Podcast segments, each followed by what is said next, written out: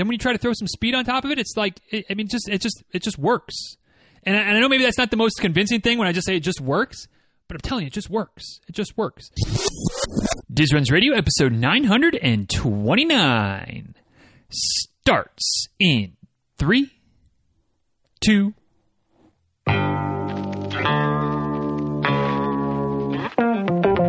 Welcome back to Diz Runs Radio, where I talk with runners from all corners of the running world about running, life, and everything in between. I'm your host, Denny Krahe, and it's just about time to head out the door for an easy run and a great conversation. So if you're ready, then I'm ready. Let's get started.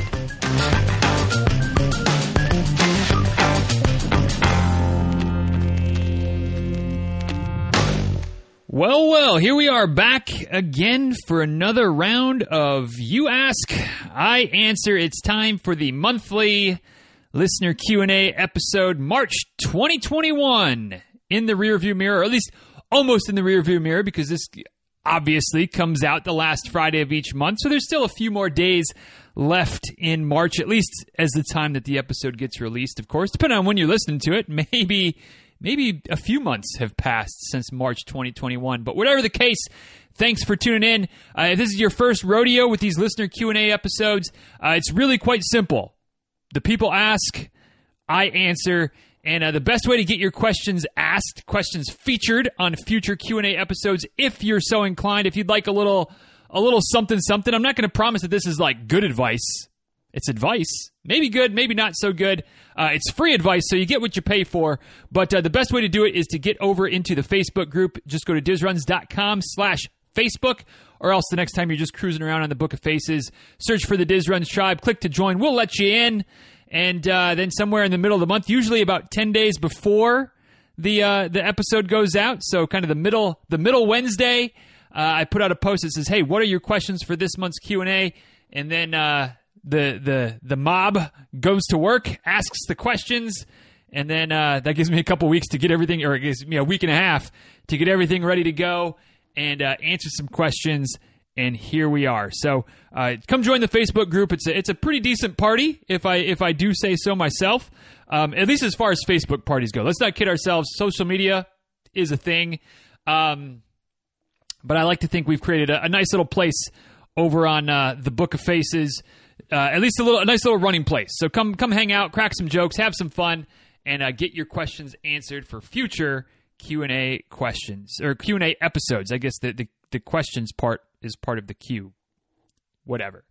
Uh, today we got I think thirty questions, something like that. We got a bunch. So uh, who knows how long this is going to be? Hopefully, it's a long run situation for you because uh, otherwise, other, or or not, you know, press pause halfway through, come back for the next run, or when you go to the grocery store, whatever the case might be. But uh, we'll we'll dive in, and hopefully the voice will hold up, and uh, you know we'll we'll wrap it up when we wrap it up, and maybe since there are so many questions, I won't be quite as verbose as usual but let's not let's not write checks we can't cash. Anyway, first question from Chris Short.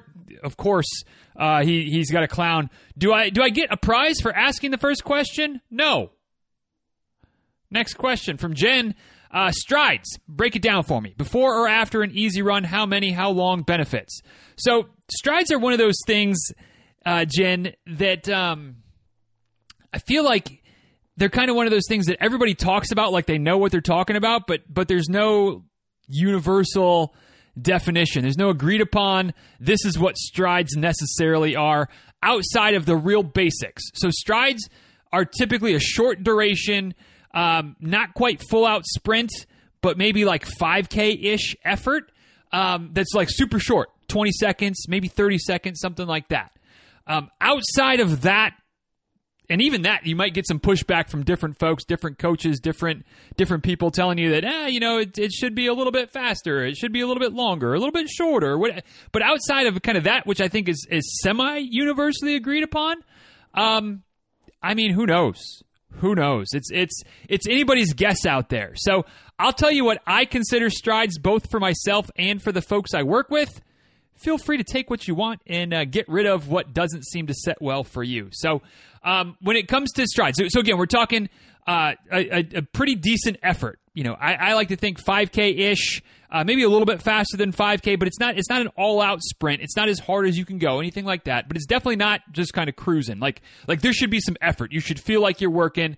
Um, 20 to 30 seconds, something like that tops. Uh, and be, but because you're working, I you know I, I stress that again because the first part of your question there, do it before or after an easy run? Definitely not before. Um, you want to be warmed up a little bit before you get into doing some strides. Okay, so so you want to have um, a, a, little bit of, of running done or some type of warm up, whether you're doing some type of dynamic, some stuff, some form drills, uh, squats, lunges, whatever. But like like personally, I wouldn't do strides without having already. Uh, you know, gotten at least a mile or two of, of a warm up just to kind of loosen loosen everything up. Because again, I'm asking, you know, if if I'm doing a stride, I'm asking myself to push a little bit. So I want my body ready to push a little bit.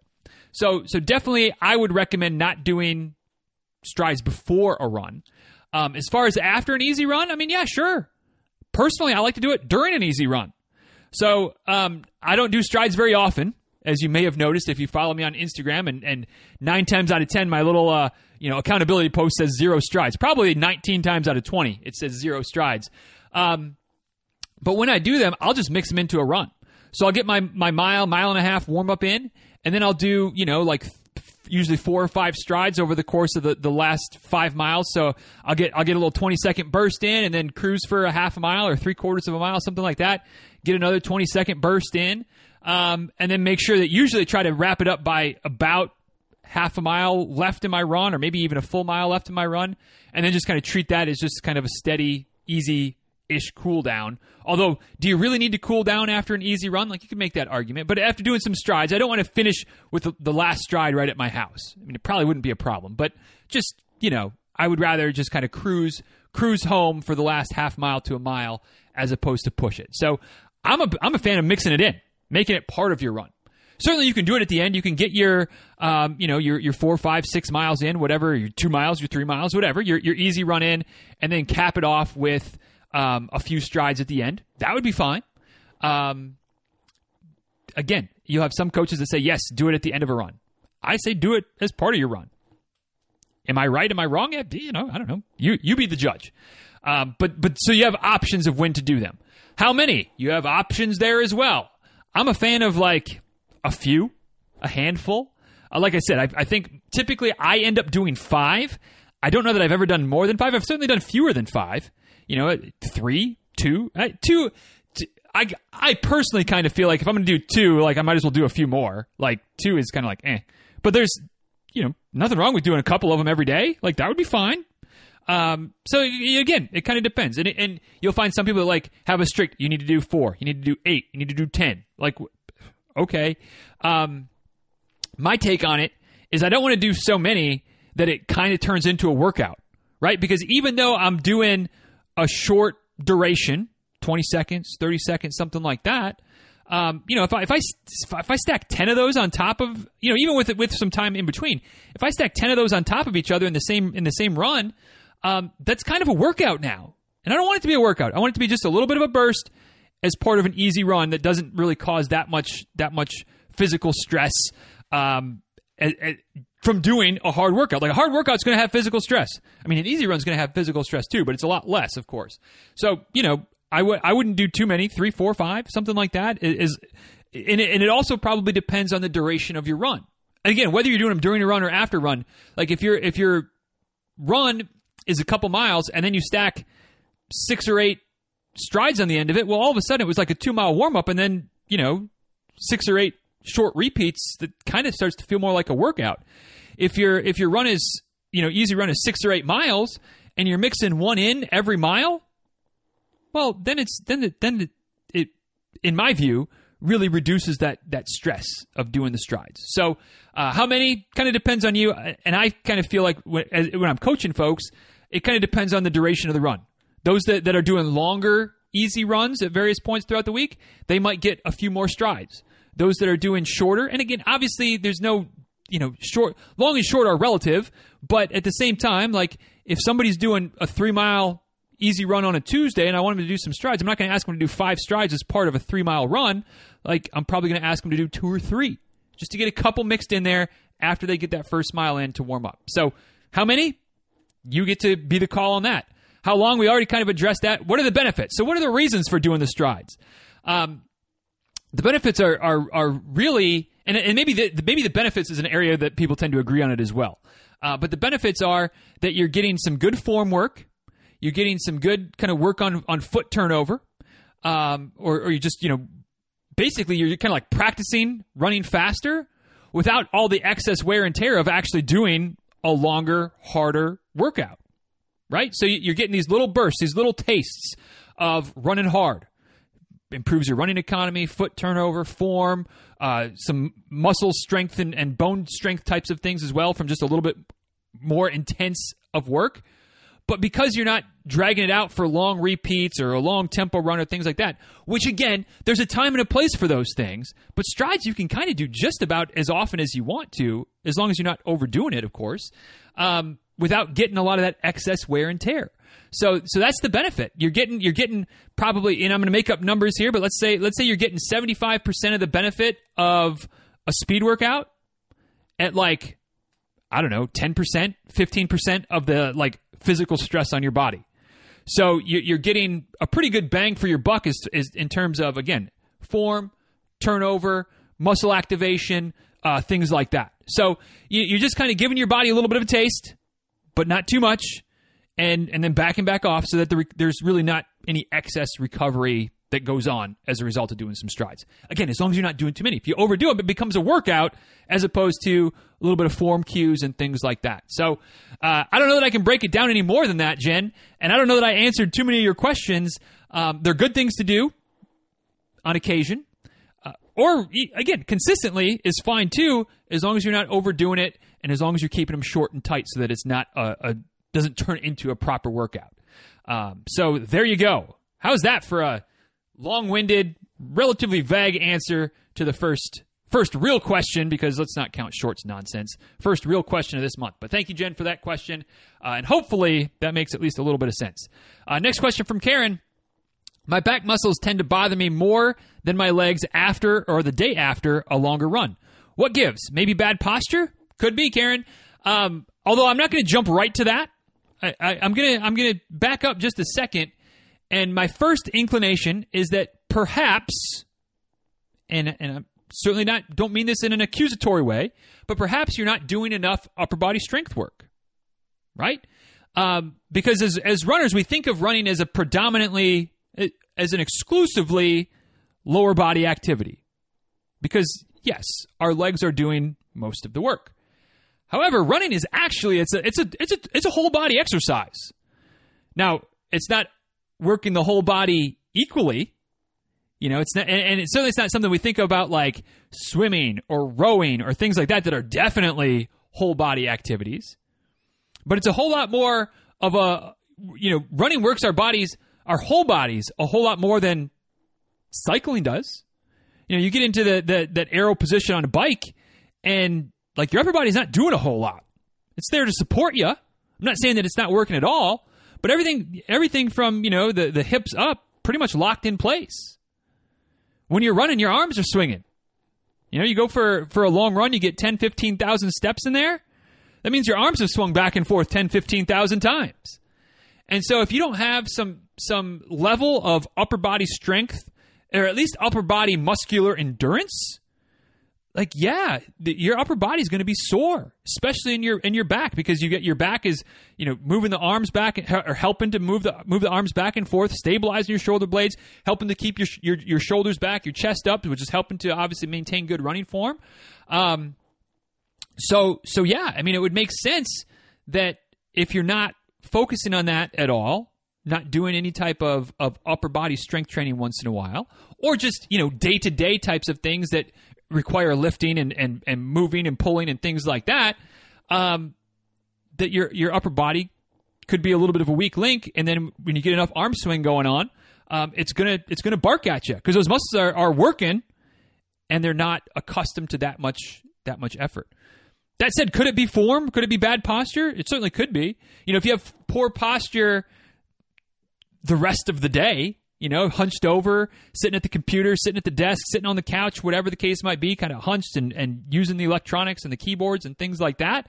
Um, that can certainly lead to poor posture, which then when you do get into uh, an upright position, just can add more stress and strain on, on various muscles in your back, depending on exactly where the back pain is.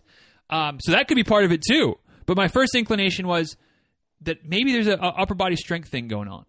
Um, and just doing, you know, even doing some some push ups, some some rows, some, some just you don't have to do heavyweight stuff. You don't have to do even body weight stuff. Although push ups, I guess, are body weight, but you know, just doing some upper body activities could be the key to keeping your back from bothering you after these runs, and it may even be something that could help your posture if there is a posture issue as well. It could be a, a double whammy, um, but in a good way.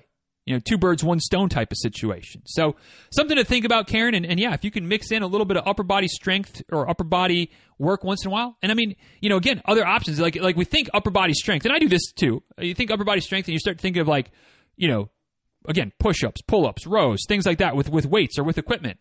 I mean, it could be yoga, it could be Pilates, it could be any of those types of things where you're getting out into like a plank, like a high plank position and holding it, uh, doing different, different, you know, downward dogs and upward dogs and things like that. Where, yeah, there's some upper body work that goes on there, even though it doesn't like, doesn't look like quote unquote strength training.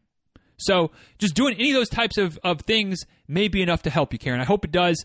Um, I've been there where where the back really gets angry with me, um, and and through some combination of just continuing to train and building the resilience that way and, and obviously doing a little bit more strength training as well, um, it's not something that, that bothers me anymore. So hopefully you can get to that point as well, Karen. But thank you for the question and uh, let us know how, how things go as as hopefully things trend in the right direction. Lesterberg chiming in, trying to think of a real question for a change. Well, you know, better luck next time. Uh, next question from Rob. Uh, towards the latter part of my long runs, I can feel leg tightness around the hips and quads. In your opinion, is it more uh, of a lack of a pre run stretch, or would stopping at certain points during the run to stretch help? I'm tinkering with yoga and hoping to improve the situation. I can feel the tightness minimizing my stride. Thanks. So, Rob, I, I actually think that you're probably on the right track um, with what you're doing with some yoga and, and, just trying to improve range of motion and, and loosen up the tight muscles in your hips. Um, without worrying about the pre-run stretch or the mid-run stretch so much.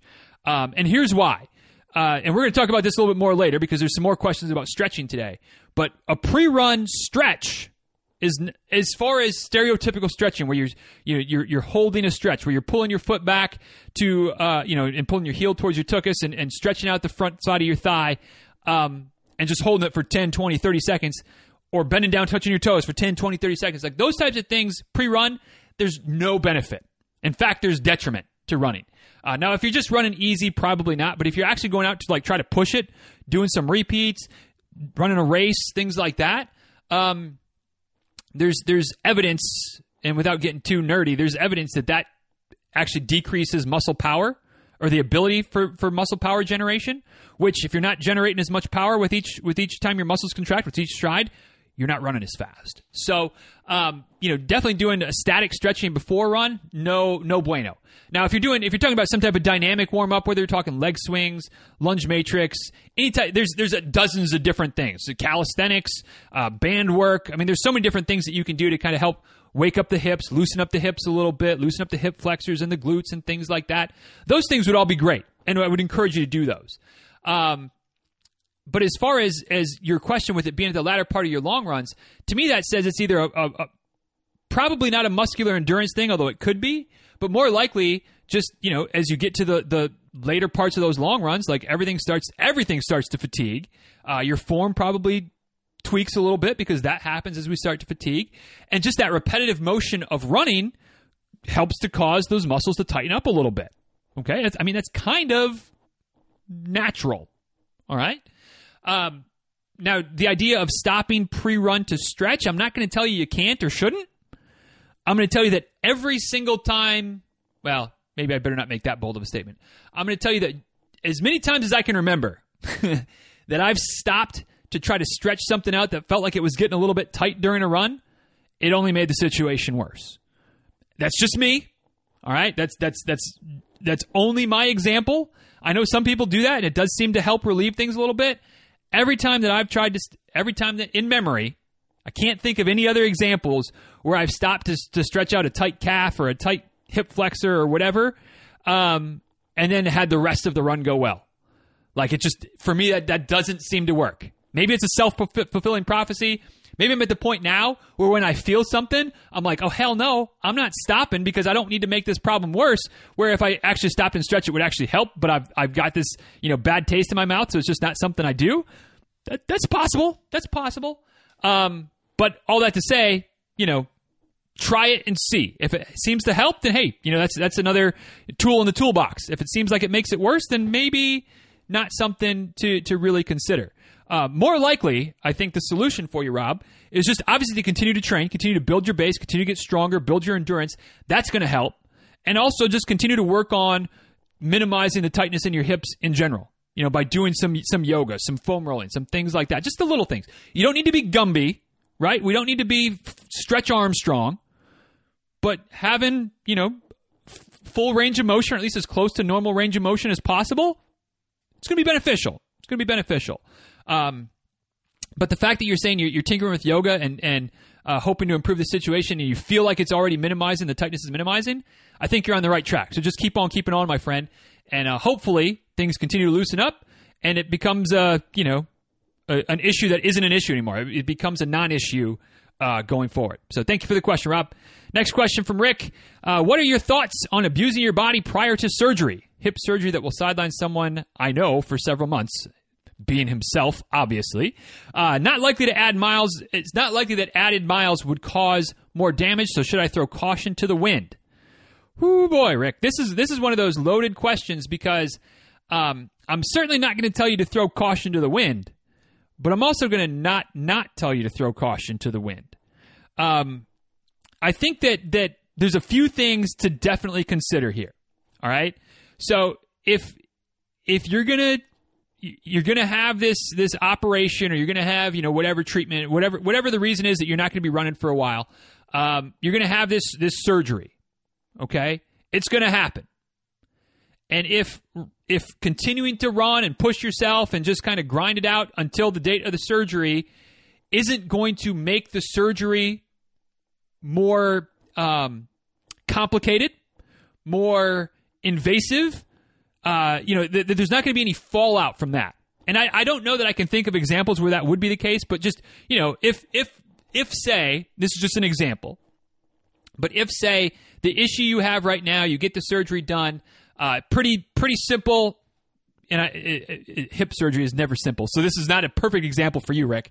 But you know, just some type of simple, quote unquote, simple surgery, relatively low risk. You know, you're going to be out for six to eight weeks, and then you can start progressing back to running again. But if you were to keep going, all of a sudden that that smaller issue that we're hoping to correct with this with this operation in six to eight weeks has the potential of becoming a bigger issue. That now it's going to be a four to six month recovery option because the surgery is going to become a bigger deal. Well, then then I wouldn't do it. Now, it doesn't sound like that's the situation for you, but I, you know, got to cover my bases for for anybody who's might be listening, and being like, oh yeah, well hell, like just throw. He said he said not to throw. He said to not not throw caution to the wind. So, you know, in that situation, I wouldn't do it. Now, if it's a situation where you know you might develop some type of niggle, some type of itis, some type of compensation thing because your hip's a little wonky and you're going to get it fixed, but because you're trying to favor your hip a little bit, now the the knee on the other side, maybe you get some IT band issues or something like that going on um, I mean, probably while the hip recovers, the IT band issue is going to probably recover too, right? So it's probably not like that. Probably wouldn't be the biggest concern. Um. So yeah, I mean, I yeah, again, I, I don't know that I have. I, I am not. I'm. I do know that I'm not going to make a definitive statement one way or the other. Um, but I can see both sides of it. And as long as as continuing to push and run and, and do whatever isn't going to have any negative impacts on the outlook of your surgery and isn't going to make situations, you know, appreciably worse to where all of a sudden this, you know, surgery is going to become more complicated, like I said. Um, I mean, personally, I'd probably roll the dice. Probably. Um, doesn't mean that's a recommendation, but you know, I understand. So you know, choose choose your choose your battles. Pick your pick your poison. Um, your mileage may vary on this one, but you know, do what you got to do, I guess, or do what you want to do because you're going to have the surgery one way or the other. So, you know, you know. Thanks for the question, Rick, and hope that uh, hope you get that surgery done soon and that recovery can go as smoothly and as quickly as possible.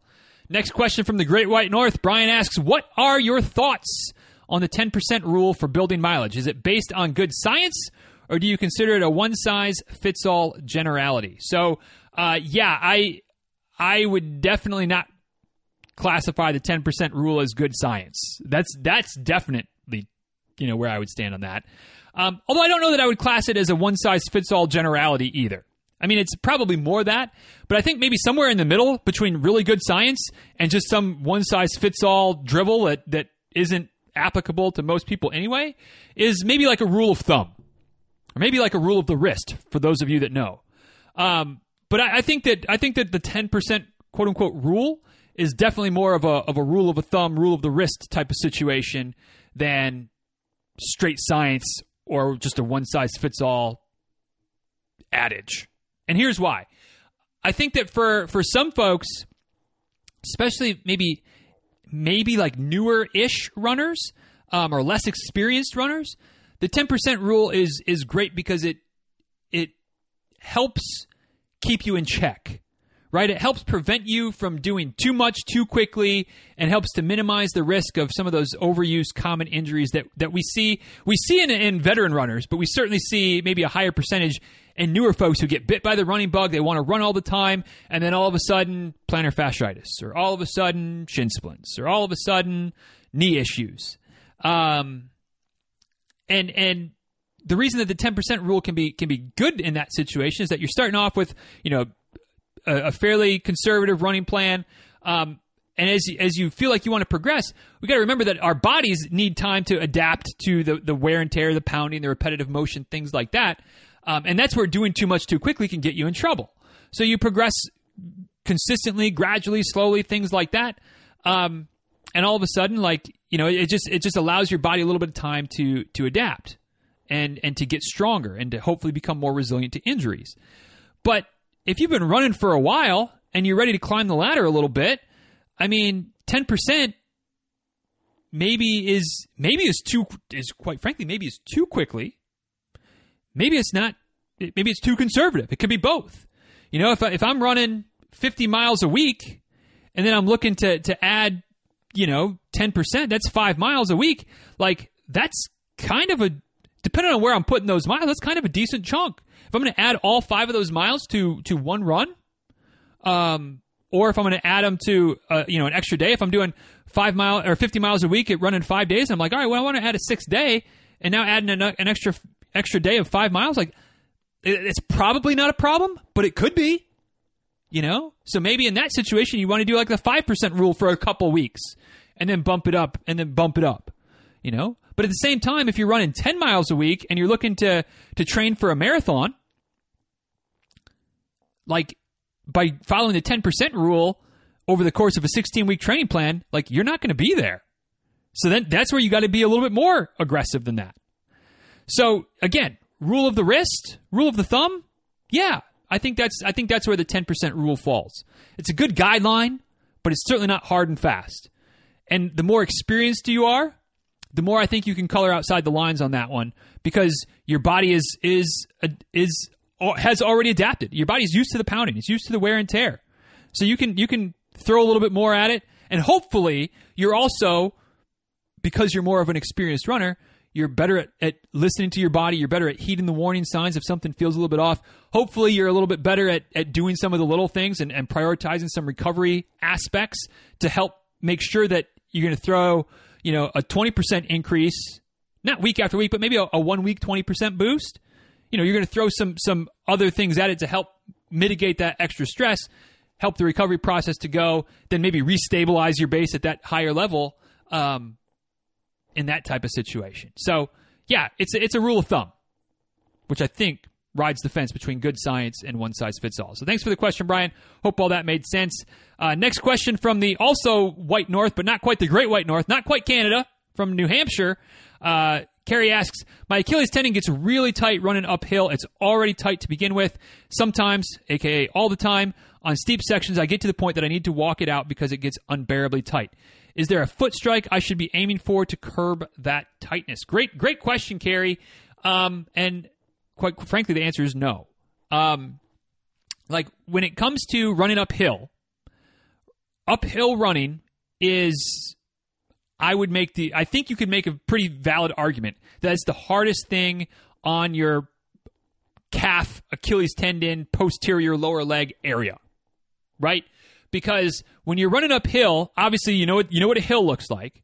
All right? So so that means that that as you're going through the running motion, like not just how your foot strikes the ground, but the entire cycle of your foot hits the ground, it pushes back behind you, comes back up, hits again, you know, the, the, the entire running motion, um, you're asking your, your heel to drop potentially significantly lower than it does when you're running on flat ground. Because when your when your foot hits the ground on, on a flat surface, you know, your heel can only drop to the level of the ground. So it can at most go to like zero degrees, let's just say. Whether you're heel striking, forefoot striking, whatever the case might be, the, the lowest, you know, your, your foot can only go flat. When you're running uphill, you know, and I don't know what the, the grade is, it's it's three percent, it's six percent, whatever. But your your foot, when it finally drops down to the lowest level, or at least the lowest level that it can go because of tightness in your calf and your Achilles tendon and whatnot, it's probably going to be below zero degrees, right? Because your your forefoot, whenever it gets to the ground, whether it hits first or whether it, it hits second, your forefoot gets to the ground and then your, your heel starts to drop, which starts the loading phase and, and builds up tension in, in your Achilles and your calf, which helps you spring forward, which, I mean, that's beneficial.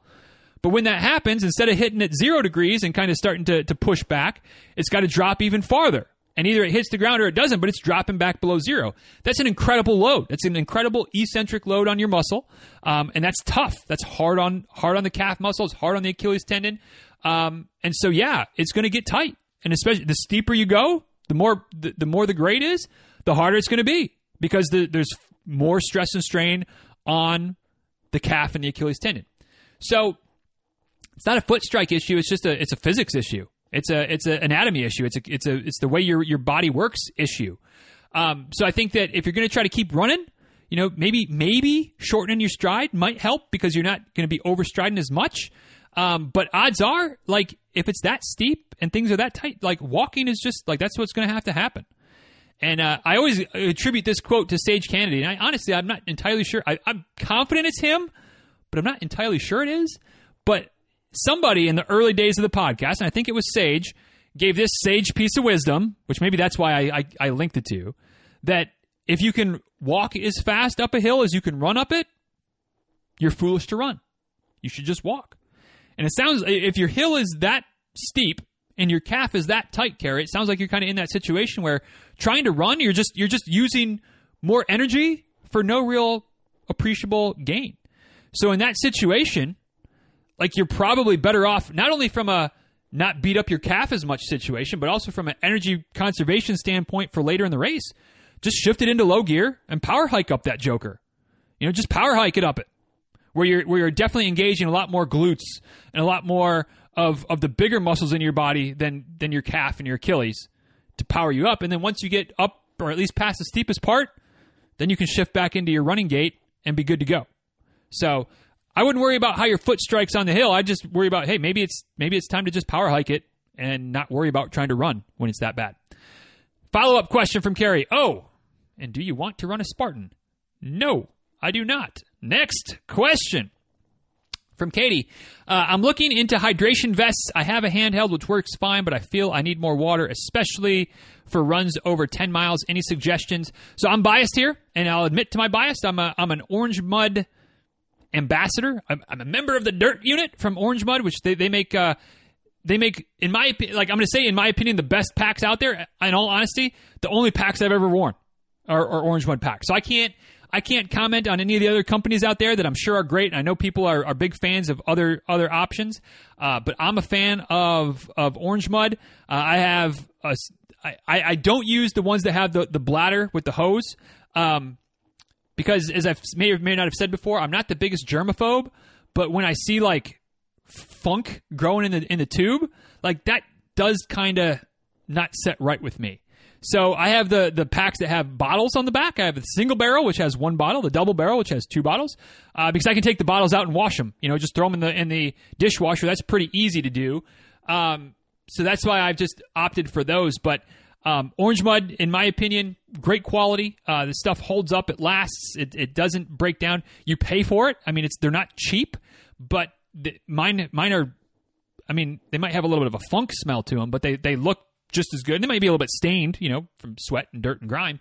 But as far as there's no fraying, there's no, nothing tearing apart, no no issues. Um, and I've had you know I've had them for for years, and I wear I wear one of them pretty much either the single or double, depending on how how hot it is. Uh, pretty much every single long run, no issues there.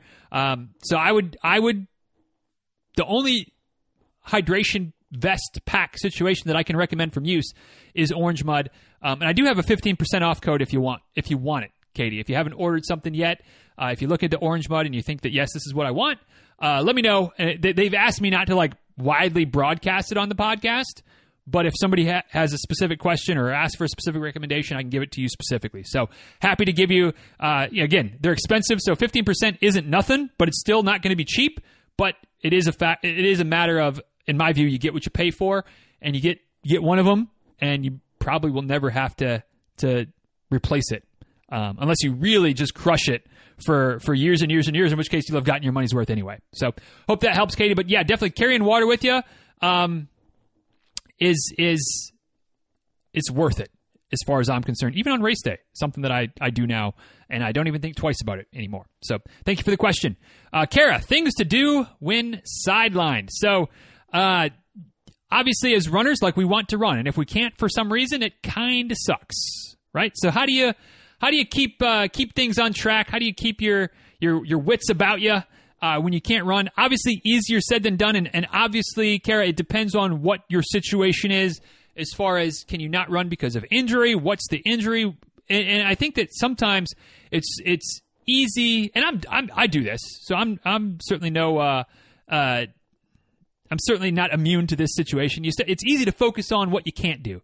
Oh, hell, I can't run. This sucks, blah, blah, blah, blah, blah. And it does. And I'm not trying to dismiss those thoughts, right? If I had an injury where I couldn't run, I'd be pissy and grumpy and all those types of things and probably focused on the fact I can't run. But if you can, try to focus on what you can do. You know, if you've got if you've got uh, uh, an issue with you know with your knee and you can't run because your your knee has something going on with it, well, can you bike? Can you swim? Can you walk? Can you hike? Um, can you get on the rowing machine? Can you do all of the above? Like, like from an exercise standpoint, what can you do that doesn't irritate your knee, make the problem worse, whatever the situation is? Um, if those types of things are are if none of those are on the table, you know, can you roll it? Like, like again, focus on what you can do. Can you do some yoga? Can you do some Pilates? Can you do you know whatever as far as exercise goes? Can you do you, like focus on what you can do, find different options, maybe explore something that you've never tried before in terms of again of rollerblading or um, or getting on the elliptical or, or whatever. You know, but focus on what you can do. If you can't do any type of, of those types of things, you know, what can you do upper body? Can you do some weights? Can you do some strength training? Can you get you know, I know there's there's kettlebell routines on YouTube that are all, you know, sitting in a chair for reasons that you can't use your legs, you know, surgeries, things like that. Um, so just building the upper body strength, building core strength. You know, what can you do? Focus on those types of things. Um, outside of the physical, you know, maybe if you can't run a whole lot right now and you're kind of going stir crazy, it's like again, what kind of things can you do that maybe you just haven't ever made time or haven't recently made time for as far as old old hobbies, uh, things that you're interested in, things you've always wanted to do but you've never made the time for. Um, so for me, that's like working on puzzles again, um, you know, working on a language, working on a guitar, uh, maybe doing some house projects. Eventually, maybe I'll start painting the house again. Although heaven help me if I if I can't run and have to paint my house, that would be a bad that'd be a toxic situation. Uh, but you know, just doing doing some you know trying to stay busy. I guess right. Idle hands are the devil's whatever. There's a saying somewhere in there. Um, but but just trying to find ways to stay busy, keep yourself engaged, reading some more books, writing a book, you know, whatever, whatever things you can do, uh, and hopefully things will will you know continue to to make progress and you'll be able to get back at it relatively soon. Um, but but as cliche as it sounds, and I'm not I try not to be the the king of cliches, but as cliche as it sounds, focus on what you can do, and and try not to focus as much on what you can't do, and hopefully you'll be able to do the things you can't do again soon. If that makes sense. Thanks for the question, Kara. Next question from Kenton. Thoughts on running virtual Boston this year? Um, I have two thoughts on virtual Boston. Um, one, if you want to do it, go for it. Awesome. I think it's great. I think all these, all the, the people, the Boston purists that are pissing and moaning because all these people that haven't qualified have the opportunity to run a virtual Boston, like I think they they are ridiculous. My other thought is that I'm not doing it. Um, and and and I'm sure it has something to do with Boston, and, and obviously my my um, my goal of qualifying for Boston and running the race, you know, in Boston at some point um, that I've made, you know, that I've talked about on, on, at least a few occasions. I'm sure there's something to do with it as far as that goes. Um, but but honestly, I mean, I think there's a lot to do with just the fact that like I'm not into really running virtual races, um, especially virtual marathons uh, it's just it just doesn't really do it for me, and it really never has. I mean, it really hasn't at all in the past year. I've done some virtual races, but typically they're like the very much the philanthropic ones, and I'm sure that there's a philanthropic component to the virtual Boston. I'm, I'm sure that there probably is. Um, but it's just not it's not something that excites me. Like the idea of just going out and running 26 miles through town to get a, Bo- a Boston medal, um, just to say I got one. Like, eh. To to me, it, it's no thanks. And again, if you have any interest at all, if you're thinking about it, I'm all aboard. I, I, there's no there's no part of me that's that's that's on that whole bandwagon of like, well, if you can't qualify, you shouldn't be able to run the Boston Virtual either. Like, go home. Like, stop. Um, if you want to do it, do it. Um, it's just not for me. Just not for me. Mostly because it's the virtual thing. But again, I'd be I'd be probably lying if I said there wasn't a little bit of it that wasn't part of it. Like, my goal is to show up and run Boston, not run Boston through the streets of Lakeland. But if moral of the story if you want to do it do it have fun don't apologize for it don't let all those the crybabies that are you know that have been trying to get in and they can't and and again like i'm not i don't want to make it out like i'm making them out to be bad people uh, but I just heard so many people that are like, "Oh, it's not not fair that just anybody can run it uh, virtually." Well, like, why? Why is that not fair? Like, who cares? I, I don't get it. Is, is the moral of that story? So, if you want to do it, do it. Have fun with it. Post that freaking Boston Marathon medal, that virtual medal when you get it, when we, you know, when you when you've earned it, post it in the group. I'm, I'm looking forward to seeing it. Um, but it's just not my thing, not my thing. So thanks for the question, Kenton. Uh, next one from Heather. Could you talk about hypervolt slash Theragun devices? How are these used for recovery? So, um, first of all, I can talk about them, but I have no experience using them, Heather. So this is this is all kind of anecdotal, all kind of like what I figure is kind of going on. Um, uh, not what I figure is going on. Like I know what's going on. So these these these devices, these these massage guns, if you will, um, they're just like a, a, form of deep tissue massage, right? It's it's percussion massage. Uh, you you put it over typically over fleshy areas, so over your glutes, over your hamstrings, your quads, areas where you've got these big thick muscles, and just turn the joker on, and it just it just jackhammers into your into your flesh, right, into your muscle. Gets a little bit of a deeper deeper tissue massage. I mean, I mean that's really what it is. It's, a form of deep tissue massage. Um, you know, but it's just, it's, I mean, that's what it is. You could go to a massage therapist and get a deep tissue massage. You get a Theragun and get a deep tissue massage. You get a foam roller and not get as deep of a tissue massage. That's more of a superficial massage. All right, so so at the end of the day, it's just a, it's just a form of massage. It's certainly a little bit different, but there's you know, I mean, let's let's not split too many hairs here. Uh, that's that's ultimately what's going on. It helps to to improve blood flow. It helps to break up adhesions and, and restrictions within the muscle. Um, but that that's what massage does, and that's why massage can be a beneficial tool for recovery because it helps to bring stimulate more blood flow, bringing new blood in, carrying out waste products and and and you know just stuff that kind of builds up in the muscle itself especially after after a good hard run or workout or even easy runs things like that. I mean that's just all part of the physiological process of training. Um, so it brings blood in takes blood out uh, breaks up adhesions breaks up you know stiff muscles and things like that. Um, it's a it's a massage situation is is what those things are um, you know and are they expensive yeah yeah they are um, that said you know, if you're going to get a, a, deep tissue massage every month or every every couple months, like it doesn't take long for that to pay for itself in terms of the the hypervolt. So then you can make the argument that maybe the the the massage gun, you know, is more cost effective than getting regular massages. I, I, don't know. It's that's for you to decide. But that's what they are. That's what they're used for. Um, I've never used one. I'm not opposed to it. I'm just cheap. Um, but I'm sure at some point I'll get one. Uh, just hasn't happened yet. Um, but that's that's the story as far as I know it. So thanks for the question, Heather. Hope hope that helps. And if you get one, let us know and let me let me know how you like it for sure. Uh, next from Thessaly, here we go. Calling me out, calling me out. Book and guitar updates, please. Yeah, I got nothing on really on either front. I uh, haven't done anything on the book in the last month, which is pathetic. Um, and I, I mean, I've I've barely dabbled on the guitar in the last month, other than I posted that video uh, a couple weeks ago, maybe three weeks ago now, um, showing me dabbling, loosely dabbling on a handful of songs. I thought I had covered like most of the songs. Then after I finished, I was like, gosh, there's like four or five of my like songs that I'm actually maybe the closer to, to being decent at that I didn't play, but you know, whatever. Uh, it, was already long enough. I didn't need to bore y'all anymore with my terrible guitar playingness. Um, but yeah, I, I, mean, I've I've picked it up a couple times this month, but really haven't. No new songs, no real progress made on any of the songs that I've been working on. So, yeah, no real updates on either front. Uh, another question from Thessaly. It's less than 100 days until the U.S. track trials. Do you have any favorite events? So this is a this should be a simple question, Thessaly. It's a very very loaded question for me um, because I absolutely have favorite events. The problem is my favorite events are rarely, if ever, well, some of some of my favorite events are shown on on the TV coverage, but not much, right? Um, and and if I'm going to be real honest, like all the random like vignettes and stories and, and feel good pieces that they do, ugh, I don't need any of that nonsense. I just want to watch the the track meet. Um, but I get the logistical problem that like the the track trials it's like a three or four day event that ultimately, you know, they show it for two hours on NBC one Saturday, and that's and that's it, right? Um, and and they're mixing in a lot of, of pre taped stuff with like one or two live events, uh, and that's and that's it.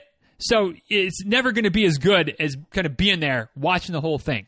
Um, but that said, my my favorite events that you won't see, but maybe one or two, like the the highlight, the winner of of the events, be like the triple jump, the long jump, um, and I think the reason that those two are like my favorite events is that when I was at Middle Tennessee State working with the track and cross country team, we had really good jumpers. So I was often at events watching my jumpers and just watching them crush. Um, and so I kind of got uh, developed a soft spot in my heart for the, the long jump and the triple jump. Um, and maybe, just maybe, actually understand a little bit of the technique and how to excel in those events more so than you know, certainly any of the other field events, just because we had a good coach, uh, a coach that was actually in the Olympics uh, for for the triple jump, uh, national champion at the University of Alabama back in the day. Uh, I think in the triple, maybe in the long, jump, he competed at both, uh, but he's just just an awesome guy, uh, great jumper. Um, and so, like, I would hear him coaching our our jumpers and kind of picked up on how you want to land, what the form is, like all those types of things, right? So, like, those two events are probably my, my favorite to watch at a track meet you you count how many jumps you'll see on the coverage. You'll see one or two, one or two at most of just like the winners, the people that qualify. Maybe they'll show the, the people that qualified their their best jump. That's it. But like just the excitement, the the the uh, feeling around the pits, uh, I like those events a lot. Um, as far as running events, when it comes to like the the trials, when it comes to high level track distance track running, it's kind of boring to me. Um, because 99 times out of 100 those races are nothing more than just a sit and kick fest right? Like like everybody at the by the time you get to the finals of the of the, the 1500 by the time you get to the finals of the 5k uh, the 10k on the track like those those men and women are are beasts they're clearly you know twice as fast as i am right but maybe not quite twice as fast but they're you know they're they're lapping me over the course of a 5K on the track without without question. Every single one of them. Um, but but to me, it's not like I don't know. It's it's just elite racing. It's it's different than than how we race. Where we race, we're like pushing ourselves, trying to do the best we can. When they're racing, they're racing each other, and it's not so much the time on the clock that matters in in the trials, right? It's it's who finishes one, two, and three because you get to go to the Olympics by finishing one, two, and three. So everybody starts off for the first, you know, three quarters of the race or so, and it's just one big pack. They're all just kind of running together. Nobody makes any moves because nobody wants to to make the move that then costs them a chance to go to the Olympics. So it just becomes whoever can run the fastest, you know, 400 to 600 meters at the end of a race. And it's just not, I mean, the last 400 to 600 meters is exciting, but the race itself is just kind of like, eh, kind of boring. Just sit and kick. Um, and so, you know, I, I, I don't care. Like, not that I don't care, but they're just not that interesting to me. Um, the, the track events that I do enjoy are the ones that you can't do that for. You know, are, are the, the, the 100 meter dash, the 200 meter dash, uh, the 400 meter dash, and the the hurdle events. You know, the the the 100 for the women, the 110 highs for the men, and then the 400 meter hurdles. Like those events, you can't you can't try to sit and kick, you can't try to coast, you can't try to conserve energy, especially in the finals. Uh, you got to just go, and it's the best. You know, it's the fastest men, the fastest women on that day punch their ticket. Period. No strategy, no no none of that nonsense that that can really get in the way in the longer events. It's just go. And, you know, it's go from the time the gun sounds to the time you break the tape. And there's not a lot of time in there to, to screw around, which is probably why, which is why they just have to go, which is why I like them so much. So uh, those are those are the events that I really dig. Um, I also like the, the steeplechase, which does kind of get into that longer distance type of thing, but it's it that that pack spreads out a little bit quicker because of the the barriers and because of the water pit. Um, so it's that's a little bit of a different it's a lot of bit of a different beast than you know your 5K or your 10K. Uh, so that one's an exciting one too. Um, but yeah, I mean, I'll, I'll, probably watch it. Ideally, I'll watch like the live stream and totally skip all the nonsense TV coverage that just doesn't work for me. And it's the same thing I'll do for the Olympics. Although watching the Olympic live stream will be difficult since it's in Japan, which means it'll be in the middle of the night here. Which yeah, that's that's a that's a hurdle I'll have to cross. See what I did there? Um, when it's when it's go time. But uh, thanks for the, the question, Thessaly. And uh, she adds a little treadmill tip. I've been watching uh, footage slash meets from from years past on YouTube, and it's such a great way to run faster and move and spend time on the treadmill. No, it's not. There's no there's nothing good about spending time on the treadmill, Thessaly. You're not going to convince me otherwise. Um, but thank you for the questions as always. Next one. Next one. Next one. Check, check, apparently. Next question from Chris Murner. Uh, after an extended break from running, prolonged injury like mine, or even just a, taking a break, what is your best advice for gradually returning with patience and tempering frustration or comparison to old data? Um, that's that's the key right there, Chris. And I don't know that there's a best way to do it. Um, you just kind of have to be willing to uh, not look back at the past, not think about what you used to be able to do, and just focus on where you are right now. You know, focusing on, um, you know, today's goal is to run whatever it is. Uh, it's a half a mile, or it's to run a mile, or to do, uh, you know, one minute run, four minute walk, or whatever it is. Like, focus on where you are right now, and and trust that at some point you'll get back to where you were. Right? You'll get back to where you were before injury. You'll get back to where you were before you took your break for whatever reason. Um, that, that, that, your body will adapt. Your body will come back. Your your fitness will come back, I guess. Your body's there. Your fitness will come back. But it's not going to be quick. It's not going to be overnight. Depending on how long you've been out, the circumstances of the situation, it could be it could be quite a while. But it'll happen. It'll happen. Your body doesn't forget how to run. But but obviously you you know if you've been out for a while, you've lost some fitness, you've lost some some form. Um, you know you, you you have work to do. So just work on, just focus on doing the work. Try not to look at past times. Try not to look at past data. Try not to, to even think about, oh God, I used to be able to run 10 miles and now I can't even run one. Like, and I know that's hard to do. I know it's almost impossible to do. But as much as you can, just block all that, that noise out and just focus on the here and now. And maybe focus on just the recent past. Six months ago, I couldn't run at all. Six months ago, I was in a in a cast and on crutches, and now I'm walking for 30 minutes.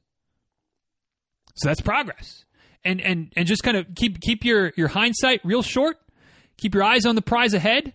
Uh, and then you know at some point, if you want to start comparing back when you're when you're when you're back, then maybe you can compare back and use that as motivation to go, all right, well, now I'm running at, at 11 minute pace, but back then I was running at 930 pace. So now I'm going to try to get back, get all the way back to there. That's fine. But in the early stages, no, no, no, no, no. In the early stages, just focus on the here and now and what the next step of the process is. Easier said than done. Totally understand that. But if you keep looking back at, at, what you used to be able to do or what previous paces or things like that, man, you'll you'll drive yourself crazy. And uh, ain't nobody got time for that, especially when you're coming back to running after a long break. So uh, it's gonna be good, Chris. It's gonna be good, but one step at a time. One step at a time. Next question from Neil: If you had to have some Girl Scout cookies, what would you choose? Um, I have some issues with Girl Scout cookies these days uh, because the cookies get smaller. The number of cookies in the box also is on the decline, yet the price keeps going up. And I also have a problem with how the Girl Scout cookies are sold these days, and that the girls aren't selling the cookies anymore. And not so much this year. This year was an anomaly, but in years past, you know, you go. I'd go to the grocery store and there'd be moms sitting out there selling cookies for their kids. Hey, you want to buy some Girl Scout cookies? No. If if if the neighbor Girl Scout comes to my door, I'll buy some Girl Scout cookies.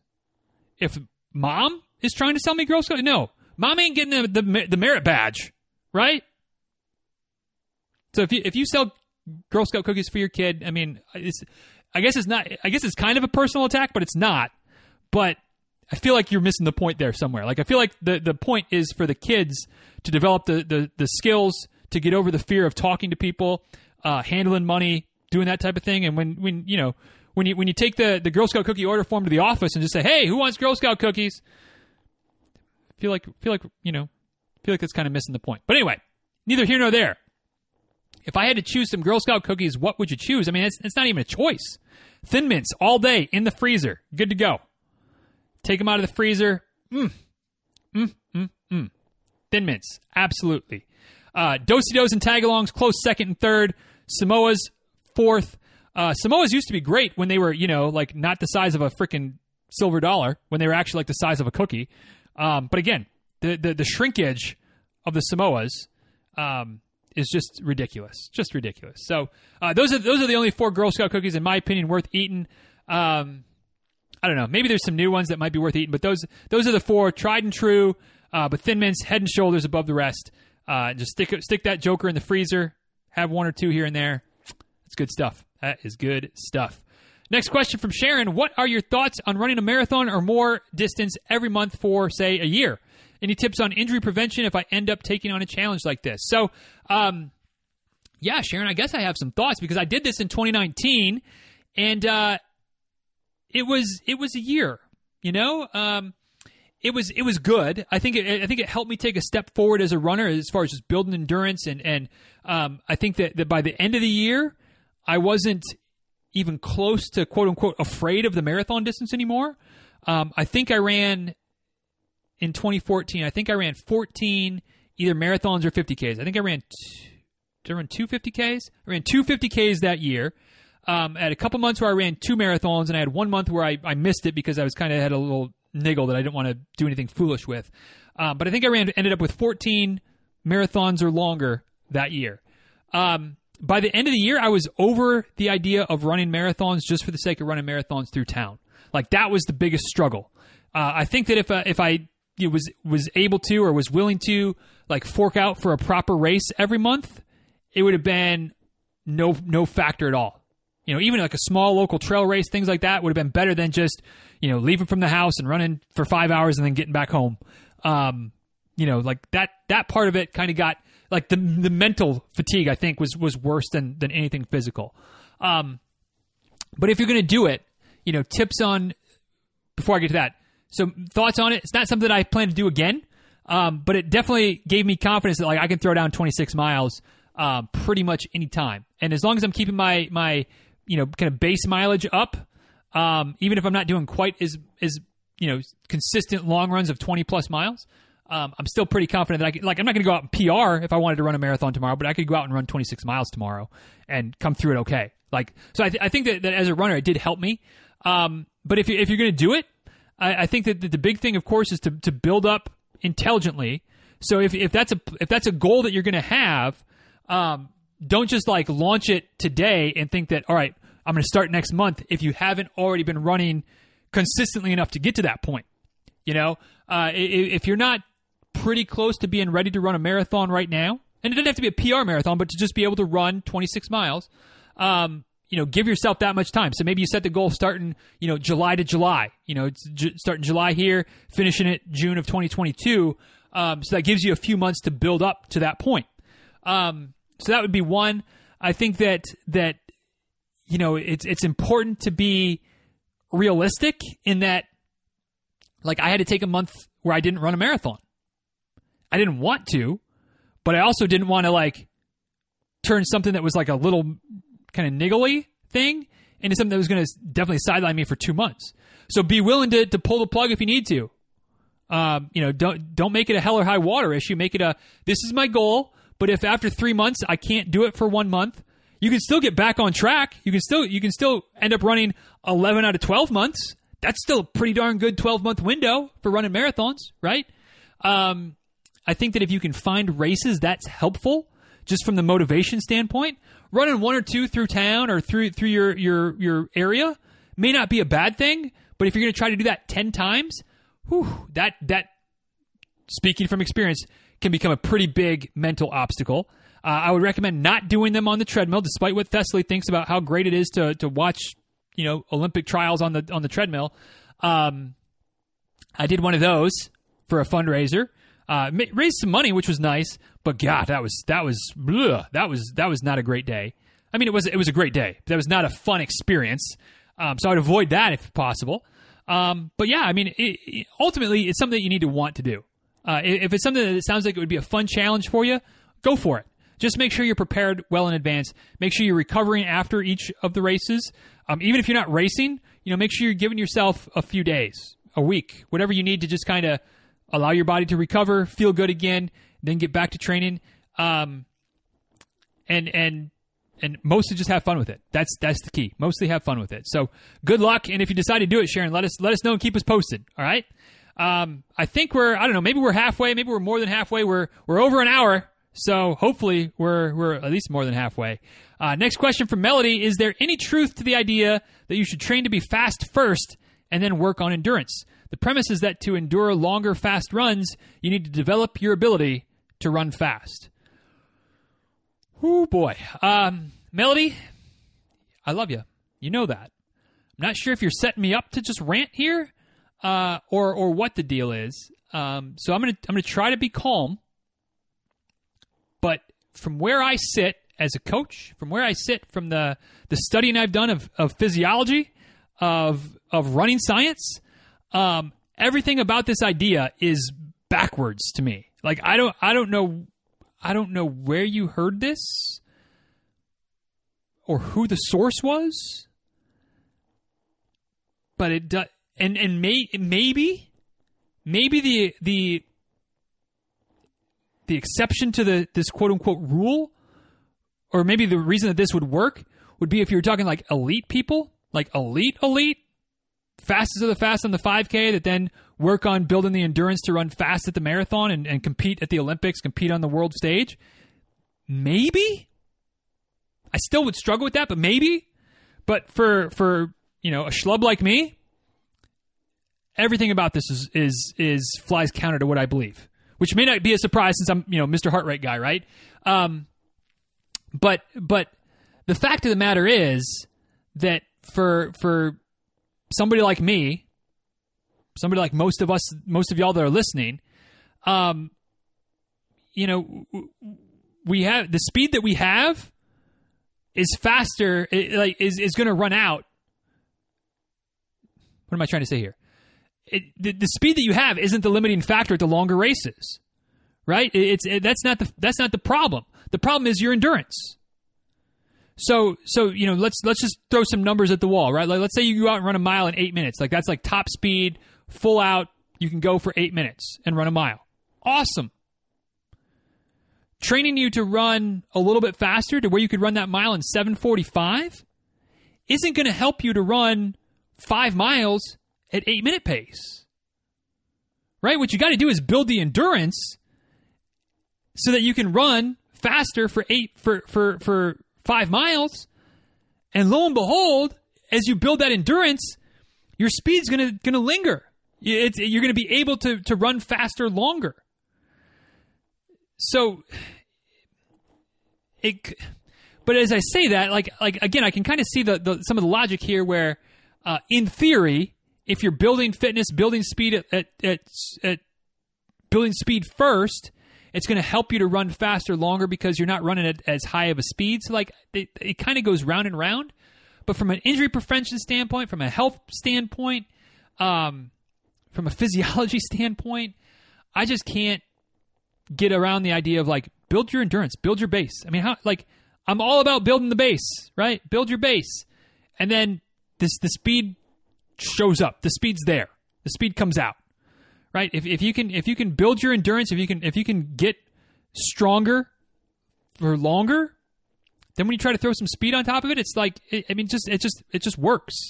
And I, and I know maybe that's not the most convincing thing when I just say it just works, but I'm telling you, it just works. It just works. Uh, and so so yeah, I mean, I like I'm probably not making any sense. I probably just sound like I'm a blabbering idiot, which you know, surprise, surprise. Um, but yeah, I mean, I can't, I can't say anything positive about the idea that like us as as non elite runners, I can't even begin to think that we should focus on speed first before building endurance. Like, no, I mean, I guess yes, if you want to be injured, if you want a higher chance of injury, go for it. If you want to run and be healthy for years, which is certainly my goal, work on, work on your endurance. Throw in a little speed stuff once in a while, and, and, and you'll be just fine. You'll be just fine. So, whew. all right. Thank you for the question, Melody. Not sure again if you're trolling me or not, but it's a good question.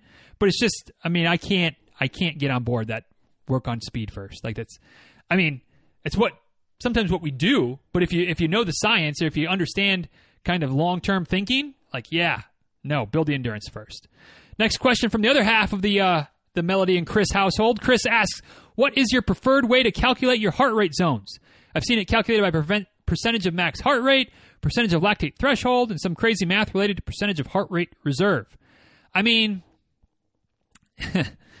I guess either I'm a simple creature, I'm lazy, or both.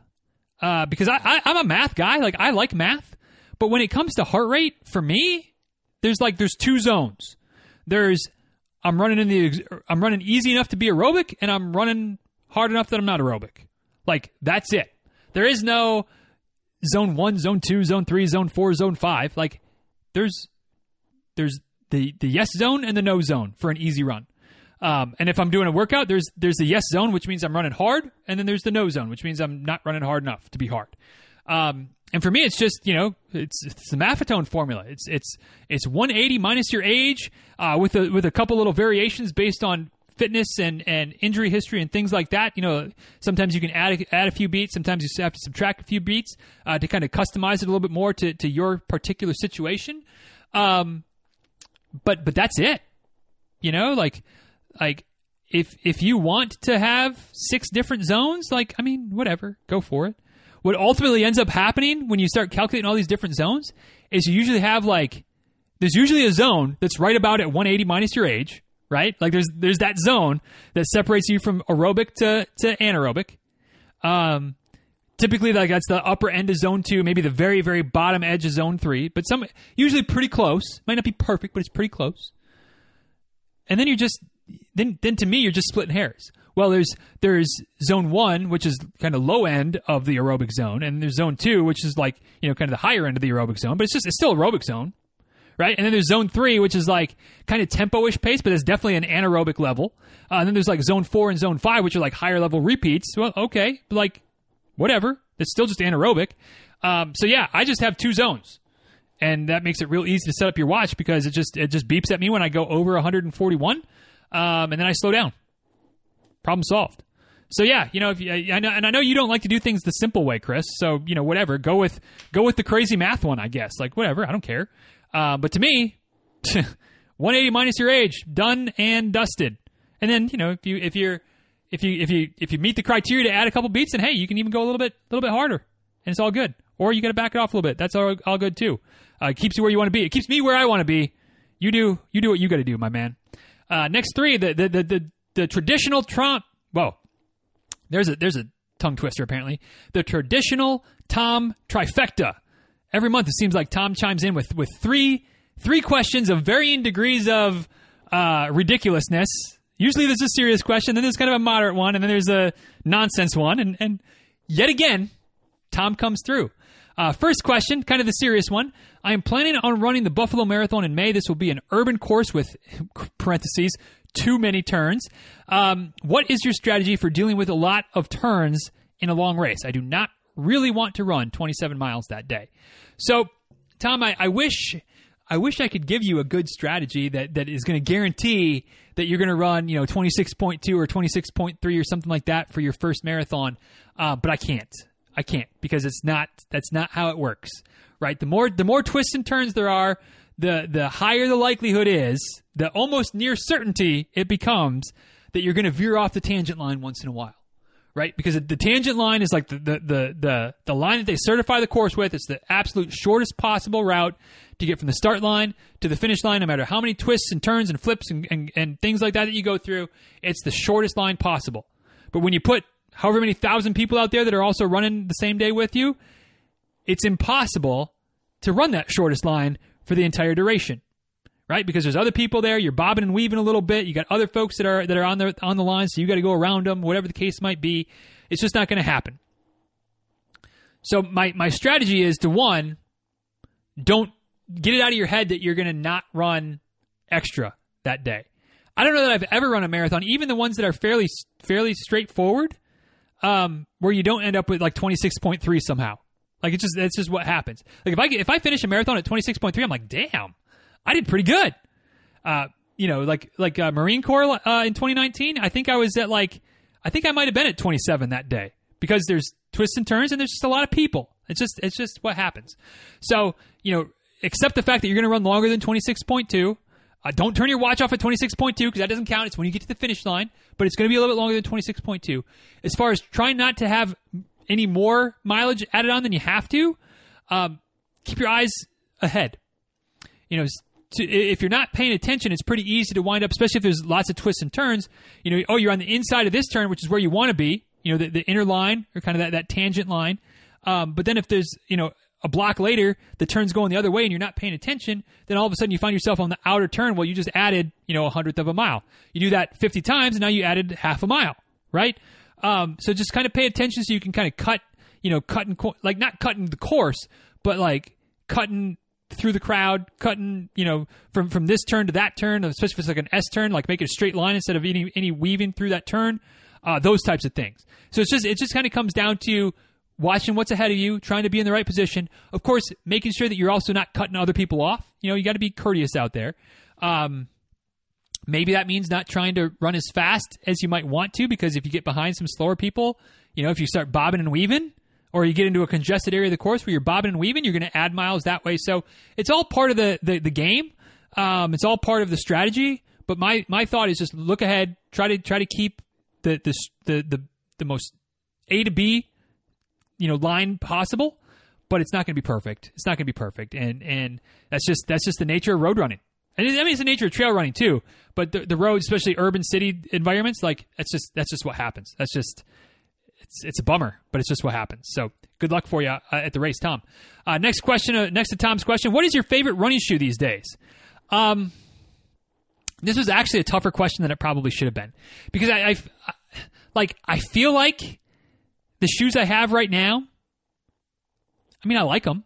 I, I, I suppose that they're my favorites because I wear I have so so I, I'm predominantly running these days in a pair of Altra Escalante twos which are an older model.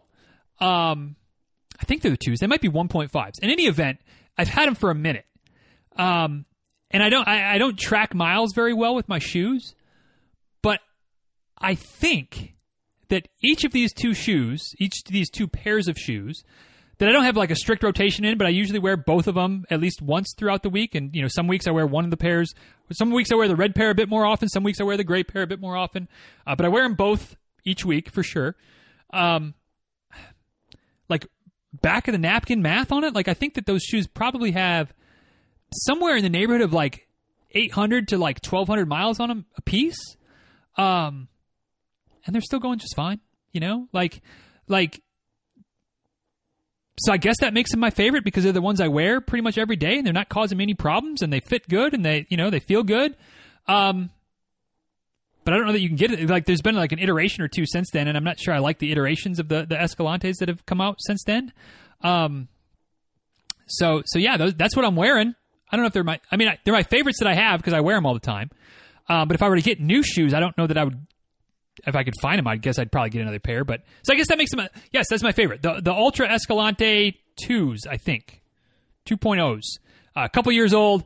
If you can find them, they're great shoes. The newer ones, a little bit not so great as far as I'm concerned, um, but they clearly they last pretty well because they have a lot of miles on them, and they're still going. They're still going well. They're still. I'm still not ready to replace either of them yet. So you know, there's that.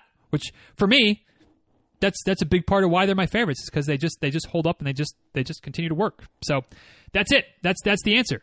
Uh, last of Tom's question, his tomfoolery question, if you will. Uh, would you eat multiple Cadbury eggs every day if you could then expertly play any DMB song on your guitar? Ooh. Like, so here's where we have to, to define some terms, I think. If you say multiple Cadbury eggs every day, does that mean like every day from now until Easter? Does that mean every day from now until I expire? Does that mean, does multiple mean two? Or does multiple mean like five or seven? Like, like the short answer is no. The short answer is absolutely not. I wouldn't eat one Cadbury egg once. I would probably eat one Cadbury egg once to, to have to become a virtuoso. But outside of that, like no. Uh, but then it also comes down to can I play any good any DMBs like as far as I can play the entire catalog anytime I want to, or do I just get to pick one song as far as I can play? I can pick any song. I can play that song expertly, but not necessarily the rest of them. Um, but also, you know, I and I mentioned earlier about how I'm not a big cliche guy, but I mean, I guess this is kind of a cliche too. Like part of the fun, I think, is the fact that like it's challenge, it's work. Like I'm I'm trying to develop a new skill to be able to play these songs, right? So, like, just having that that magic wand of like all of a sudden you could do it, like, like I don't think I would want that. I think I'd rather have the magic wand for something else. I think there's probably better things you could tempt me with for multiple Cadbury eggs a day that would that would be more enticing to me than than playing the, like I feel like that's one of those where the struggle is the reward type of situation, like getting a little stoic there. But like like that's that's what I enjoy about trying to play the songs on the guitar is that I can't play the songs on the guitar, but I'm I see progress. You know, um, it's a it's a tomfoolery question, but at the same time, it's like there's there's some depth there, and and and Cadbury eggs are disgusting. That's the other takeaway from that question. I don't know why you all try to poison me with these nonsense candies. Good, goodness gracious! Send me some some send me some Reese's uh, eggs in the mail, and now now we can be friends again. But Cadbury eggs, ugh, goodness. Next question from Barb: How about some tips on running in the rain? I really resist running on the road in the rain. Uh, road spray and wet feet are reasons enough for me to opt for the treadmill. So, first and foremost, Barb, uh, you know, I mean, if, if you don't like running in the rain, like, don't, you know, here's a tip don't do it. You know, if, if you're if you're okay with running on the treadmill versus running in the rain, I mean, you know, like you do you. I'm not okay with that trade, but that's that's just me. You know, and that's and that's fine.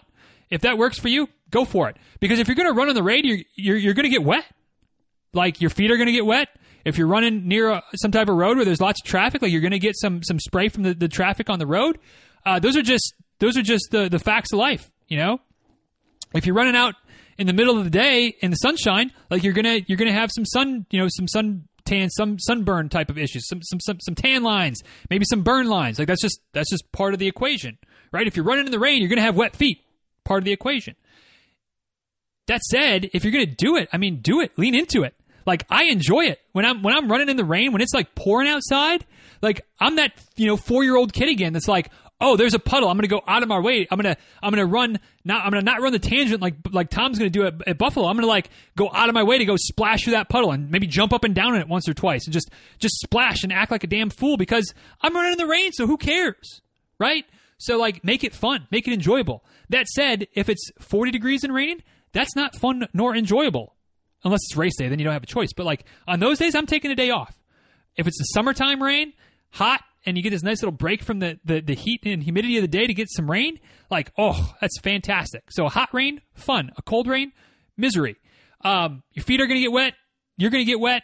If it's actually raining, uh, definitely wear a hat or a visor or something with a with a with a brim on it, which may seem ridiculous because you don't need to block the sun. But I'll tell you what, it does a great job of helping to keep the, the water out of your eyes. You're still going to get some water in your eyes, but it's not going to just be streaming down your face, right? So that's that's that's definitely a tip. Um, and then as far as wet shoes go, drying your shoes, uh, maybe this needs to be a best of ish episode at some point. Um, but dry them in front of your refrigerator. All right, like I know you can put it. They, they say whoever they are, they say you can put your running shoes in the dryer, no factor. Like, eh, I don't know.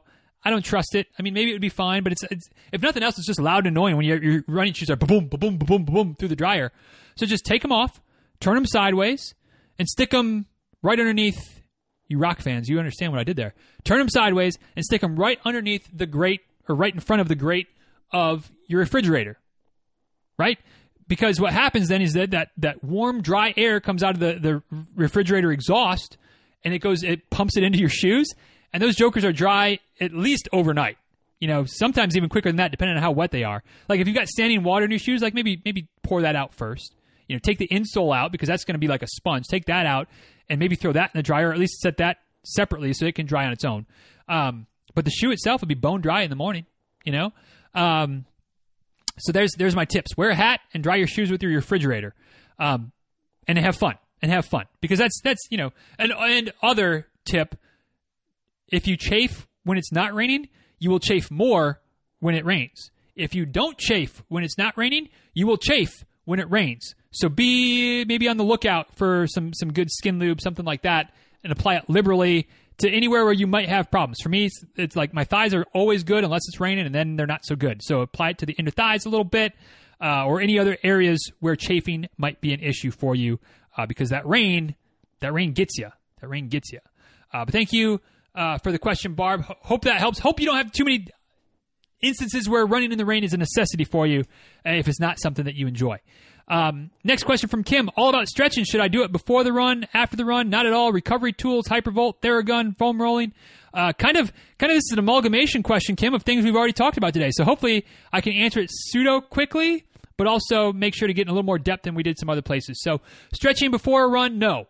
Kind of already talked about that with, with Rob's question a little bit. Uh, but static stretching before a run is not a good idea. Do a dynamic warm up instead. So you're still get in some range of motion. You might get some leg swings, things like that, which still still a little bit stretchy ish. But it's not that static holding a stretch situation. That's not good for you before a run. After the run, it's it's not necessarily required, but it's a great time to do it.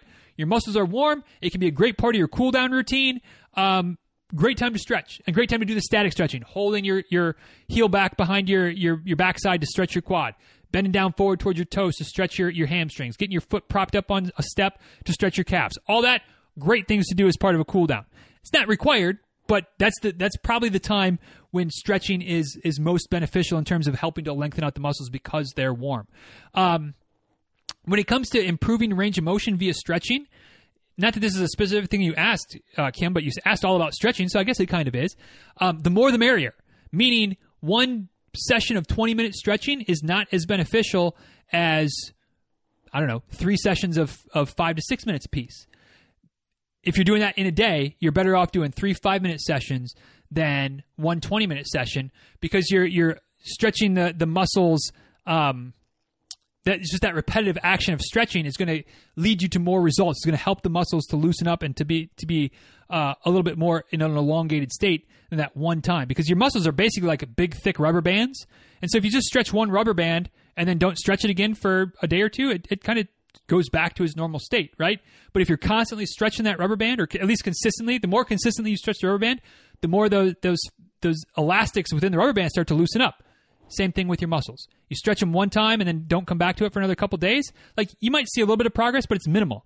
If you're stretching multiple times a day, even for short segments, but multiple times a day, it's that repetitive stretch that will help to ultimately lengthen the muscles out. So something to think about if you're trying to become more flexible as a result of stretching. Uh, last but not least, part of your question: recovery tools. Um, I mean, they're all they're all great, and we kind of touched on it earlier with. Oh gosh, I can't remember who asked the question about um, the hypervolt. Now I'm gonna have to scroll back up and, and find so I can I can give the proper proper recognition to Heather. Heather asked the question about the massage guns earlier. I mean, they're they're they're good in theory uh, to to increase um, you know blood flow, which helps with recovery, to help break up uh, adhesions and, and stickiness within the muscle tissue itself. Um, and they, they work differently. You know, the, the deeper ones like the the Hypervolt and the Theragun, they go deeper into the tissue. Foam roller, stick, um, are are a little bit more uh, superficial.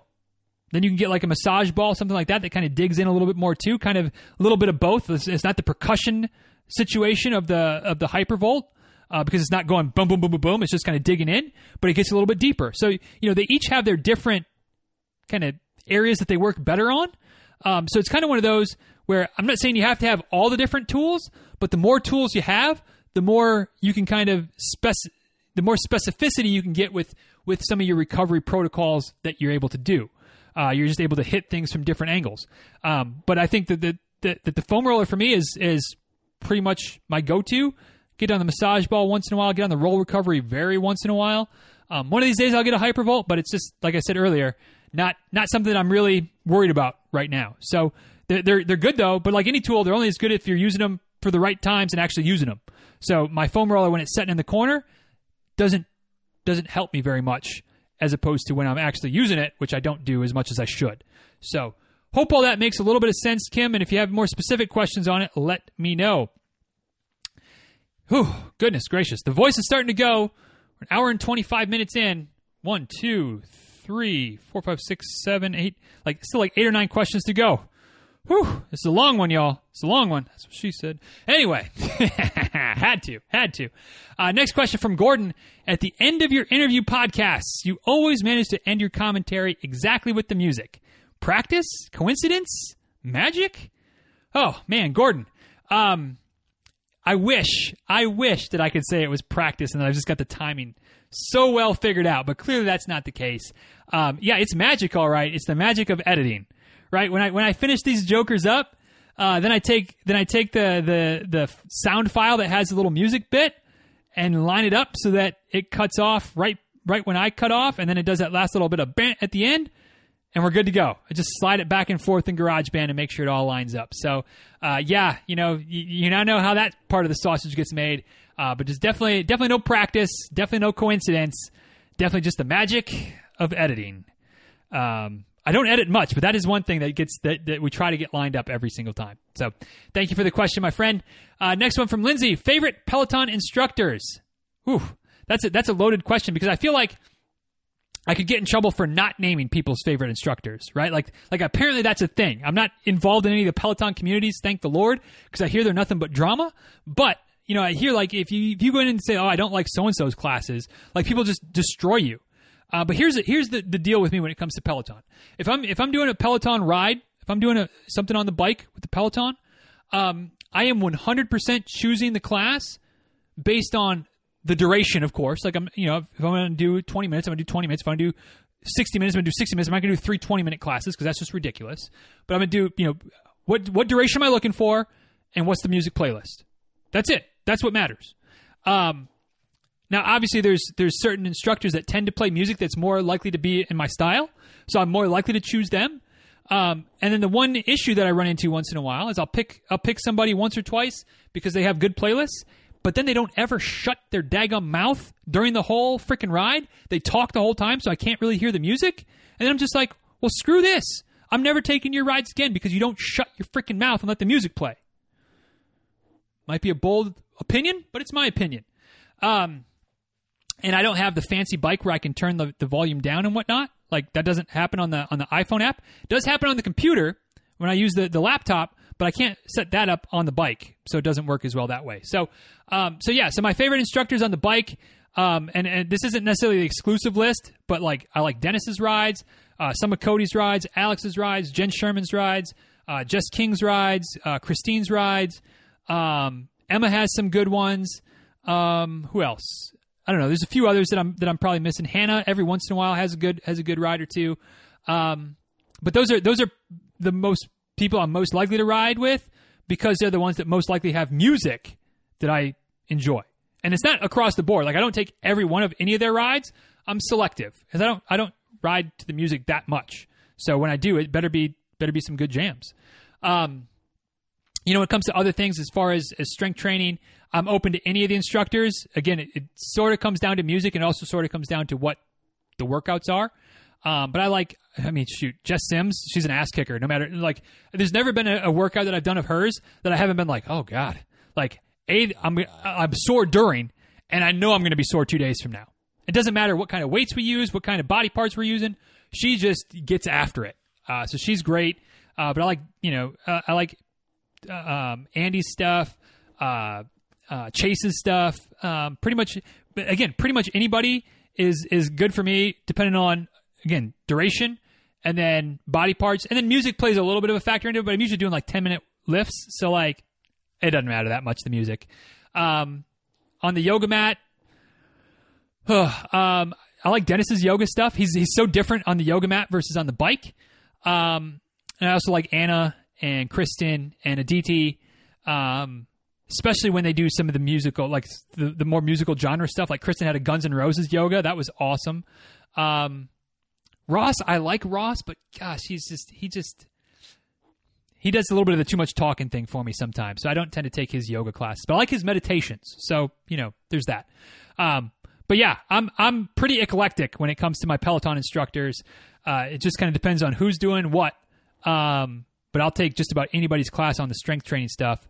Um, and on the bike, it just you know don't talk too much, and I'll take your class if your music playlist is good. So there's that. Uh, next question from Chris. My 20 year old daughter took up running a year ago.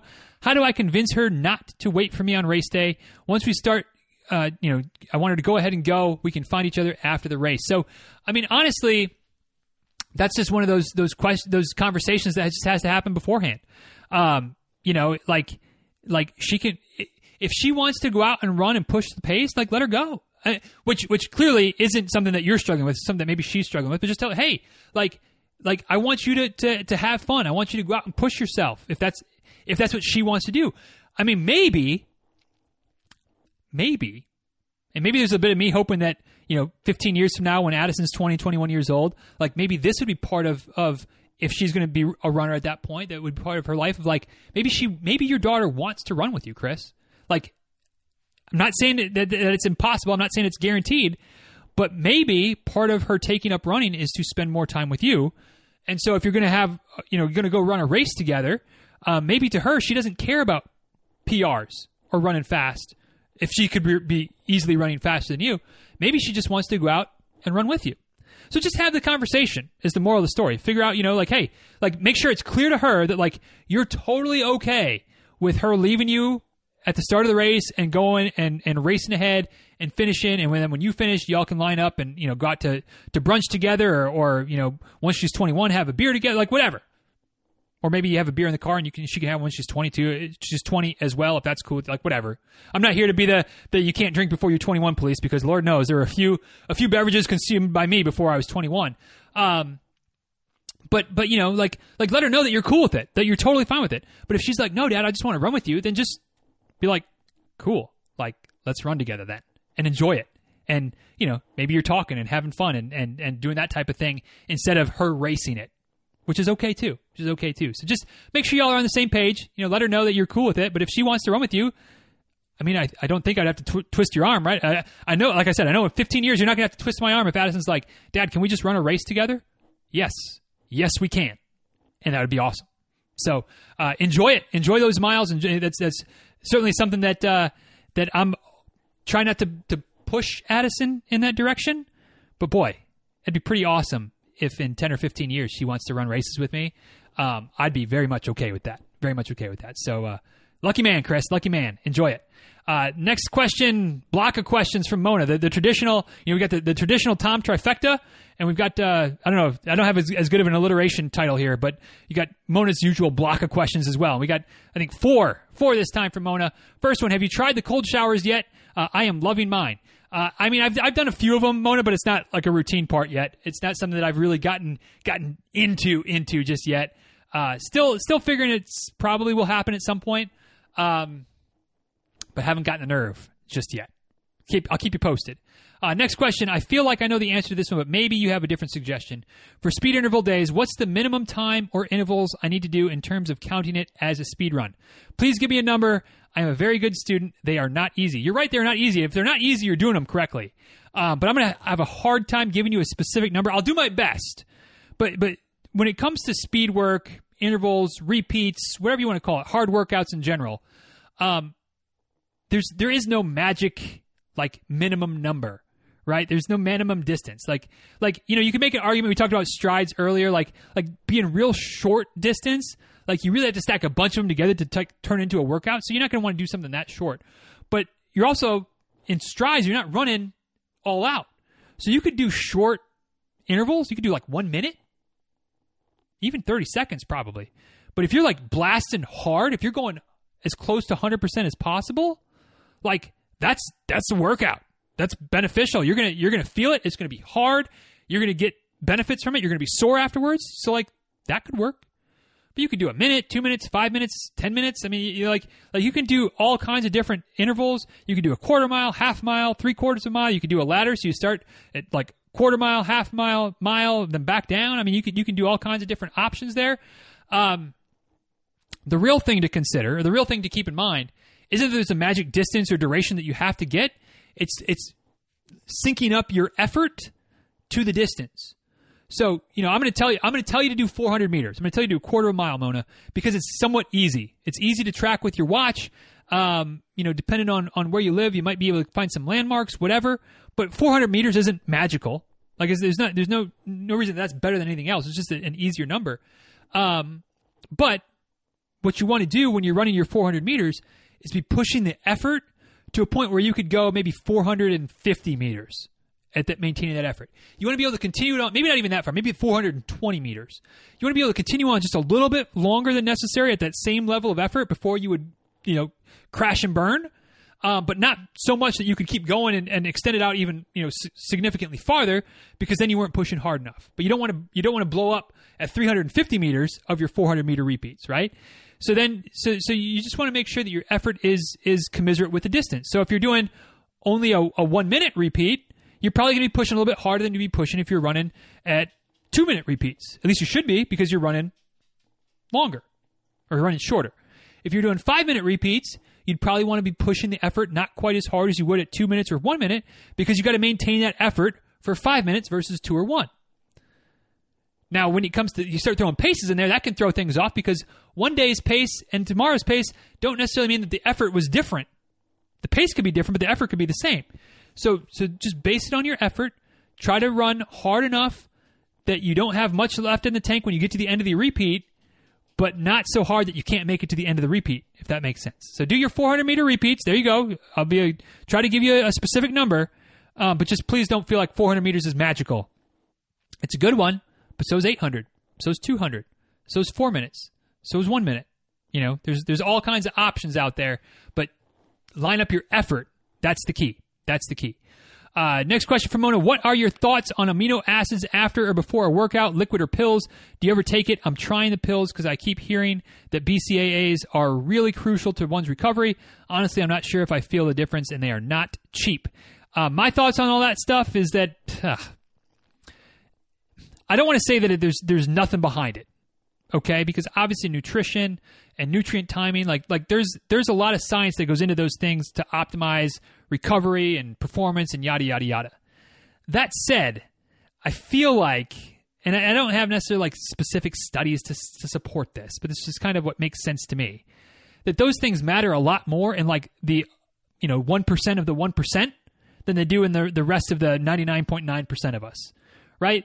Like like the fact that that I don't re- refuel with with some type of you know perfect blend of protein and carbohydrate and fats and BCAAs uh, after a run, like that might have you know reduced the effectiveness of my run by like 0.001 percent, but like that's fine. I'm okay with that. Like my body knows how to recover. My body knows how to to fuel itself using you know body fat stores or using you know whatever is I'm mixing in with my coffee or things like that. Like it's fine. Um, so like I don't take any BCAAs. Um, I never really have. Uh, although I do I do take some protein now. um, that I think has some like amino acids in it, but it's like, but I don't take it as part of recovery. Like, like I'll have the protein as like dessert if I'm still hungry after dinner. Like I have a little protein shake. Like that's that's what like I use it as as um, kind of like extra calories, extra protein, um, not to like make sure I have a shake right after my my run to help with recovery. So all that to say, I'm not a, I'm not exactly a believer. Uh, I don't waste my I don't spend my money on that stuff um, because, like you said, they're not cheap. If you're feeling like they're helping you, great. If not, I mean, I'm not going to tell you you shouldn't take them or you can't take them, but you know, I don't take them for whatever that's worth. May not be worth anything, but that's that's where I stand. Um, so you know, you do you on that front. Uh, last of Mona's questions: When is the best time to visit Disney in Florida? Will you and Rebecca come see me and my family? I will buy you lunch. Yeah, of course. Second part of the question: Of course, we'll come see you. Of course, we'll come. Like, like we're we're always up for an excuse to go to Disney. Um, now that said, our passes there's certain times we can't go because we get like the cheap local people people's pass. Um, so if you come in the summertime, we can't go to the park. We can meet you come to come to the hotel or something like that. Uh, but we can't we can't come to the parks. But if you come when we can go to the park, we'll absolutely come to the park and see you guys. Um, and you don't even necessarily have to buy us lunch, although I'm not going to tell you you can't. Uh, that's for sure. Um, but as far as the best time to come visit, um, obviously everybody there's first and foremost like there's never there's never a time when it's not busy, right? There's busy and then there's busier, but it's never not busy. So so you know there's no good time of year to come when you're you're going to feel like you have the place to yourself. Um, that said, in my opinion, the best times to come are like from mid October until like the first of December, with the exception of um, Thanksgiving week, and if there's if there's a wine and dine race, don't come that weekend. Because those weekends are a little bit busier because Thanksgiving people are on vacation, wine and dine people are, are in town for the race, so it's a little bit crazier. Um, but especially in November, especially from November 1st to November 30th, save for wine and dine race weekend and Thanksgiving race weekend, those are great times to come because the weather's pretty decent. It's not going to be cold, certainly, but it's not going to be hot as blazes typically. Um, and everything's starting to be decorated for for Christmas at that time. So you get extra Christmas type of stuff, Christmas performances. Um, there's there's like some extra things that start to happen around that time of year um, that you don't have to pay anything extra for. It's just all part of the the situation. Um, but that can be a fun time to come and see those types of things. Um, and even into October, well, then you have more Halloween type of stuff decorated, um, which is which can be fun too. A little bit warmer, um, but but the the reason those times are, are good is that there's not a whole lot of like school vacations going on. So a lot of the kids are in school, parents are working. Like it's just not a big time where things are crazy from that perspective.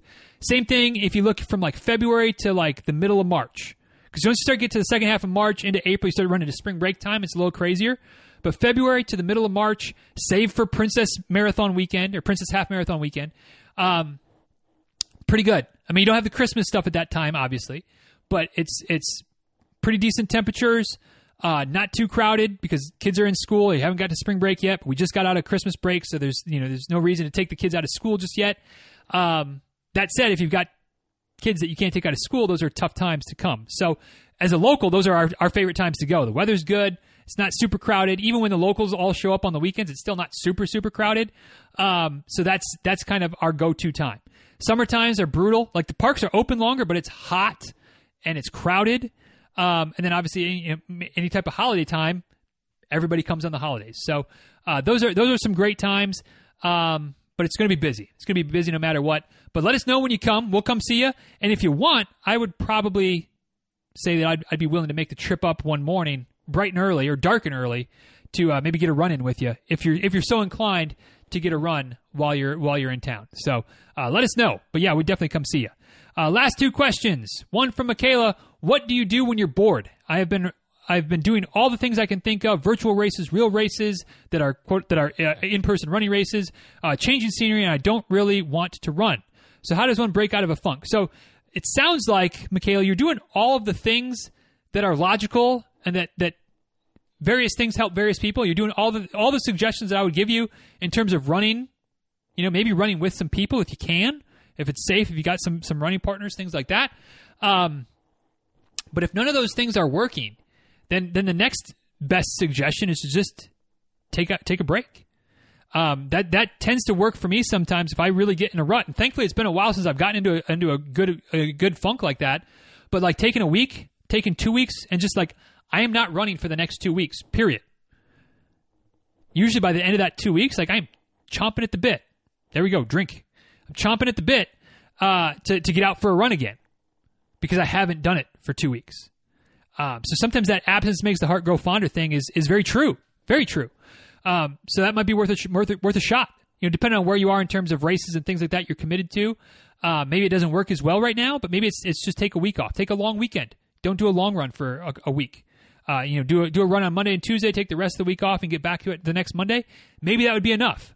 But if you're in a, if depending on how deep your funk is, you might need more than that. So you know, sometimes better to to kind of take that two weeks now and get get excited to run again, as opposed to try to keep forcing it, keep powering through, and then you get somewhere you know two months from now you're just like the hell with it, I'm done with it, and you don't run for six months. Like that's that's not an ideal situation, right? So uh, maybe maybe a little bit of a break is what's is what you need right now.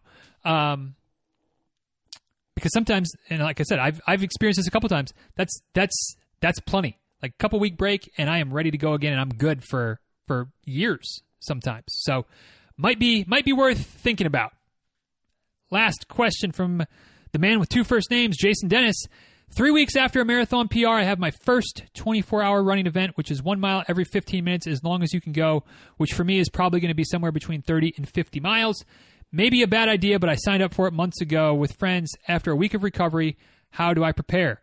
Um, honestly, Jason, like don't overthink this one. Like there's there's nothing you're going to do in two weeks that's going to like prepare you for this more so than you're already prepared right? Like you just ran a freaking marathon and you ran it faster than you've ever run one before. So you got some good fitness. Just kind of run run a normal week or so, run a normal 10 days and then take a few days to kind of lay low and taper a little bit and then go for it. Like your fitness your fitness is what your fitness is at this point. There's no workouts, there's no things you're going to do right now that's going to like prepare you more, that's going to have you more physically ready than you already are. So if you try to do too much though, you could become less physically ready by trying to overdo it. So don't overthink it. Don't try to. There's no magical workouts that you're going to do now. Um, you'd rather go into that 24 hour event rested than already fatigued. So you know, just kind of a normal normal week or 10 days of running, a few days of taper, and get after it. And get after it. See how it goes. Good luck to you though. That'll be a that'll be a fun challenge. Something that's kind of on my my list ish of of someday would like to do is a timed event. Um, and that sounds like it would be a, a, a, decent challenge. One mile every 15 minutes. That's that's kind of intense. So good luck. I hope it goes well for you. And that, my friends, is that. And it looks like if I don't if I don't screw this up, we'll get in in under two hours. Not much under two hours, but we'll get in in under two hours. So uh, that's that's this month's Q and A. Uh, what what do you think? What did I get right? What did I get wrong? What uh, did I not make any sense about it all, let me know at DizRuns on Twitter, at DizRuns on Instagram. You can also send an email to DizRuns at gmail.com. And of course, you can head over to the show notes for today's episode, which you can get to at uh, DizRuns.com slash 929. Uh, there's not a meme or a GIF for every question, but there's a meme or a GIF for most of them. So, uh, you know, as per usual, I put more time and effort into those stupid memes and GIFs than uh, than I probably should. But if you want to go check them out, go check them out. If not, eh, you know, ain't no, ain't no thing. Uh, but all that stuff is there at dizruns.com slash 929. There's also a couple links uh, to past posts, things that we've talked about before, resources, things like that where it makes sense. Uh, and then there's also the comment section down at the bottom where you can, again, tell me what I got right, what I got wrong, what I made absolutely no sense about at all. Um, but I just love hearing from you. So let me know. And uh, with that, Gordon, this is about the point where I'm shifting shifting that audio, right, to make it line up so that it finishes up as soon as I say, y'all, thank you for listening. Uh, if you want to get your questions answered next month, dizruns.com slash Facebook is the link. Click to join. We'll let you in. And until next time, y'all, please be well. Have a good day. You, let me start that one over because let me, and I have to re-edit the, the audio file now, right? Uh, y'all, be well. Thank you. Thanks again for listening. Uh, take care of yourselves. Talk soon. And, uh, boy, I've been going so long, I can't even say my, my normal outro situation. Anyway, I'm not even going to try anymore. Have a good one. Thanks for listening. Talk soon. See you guys.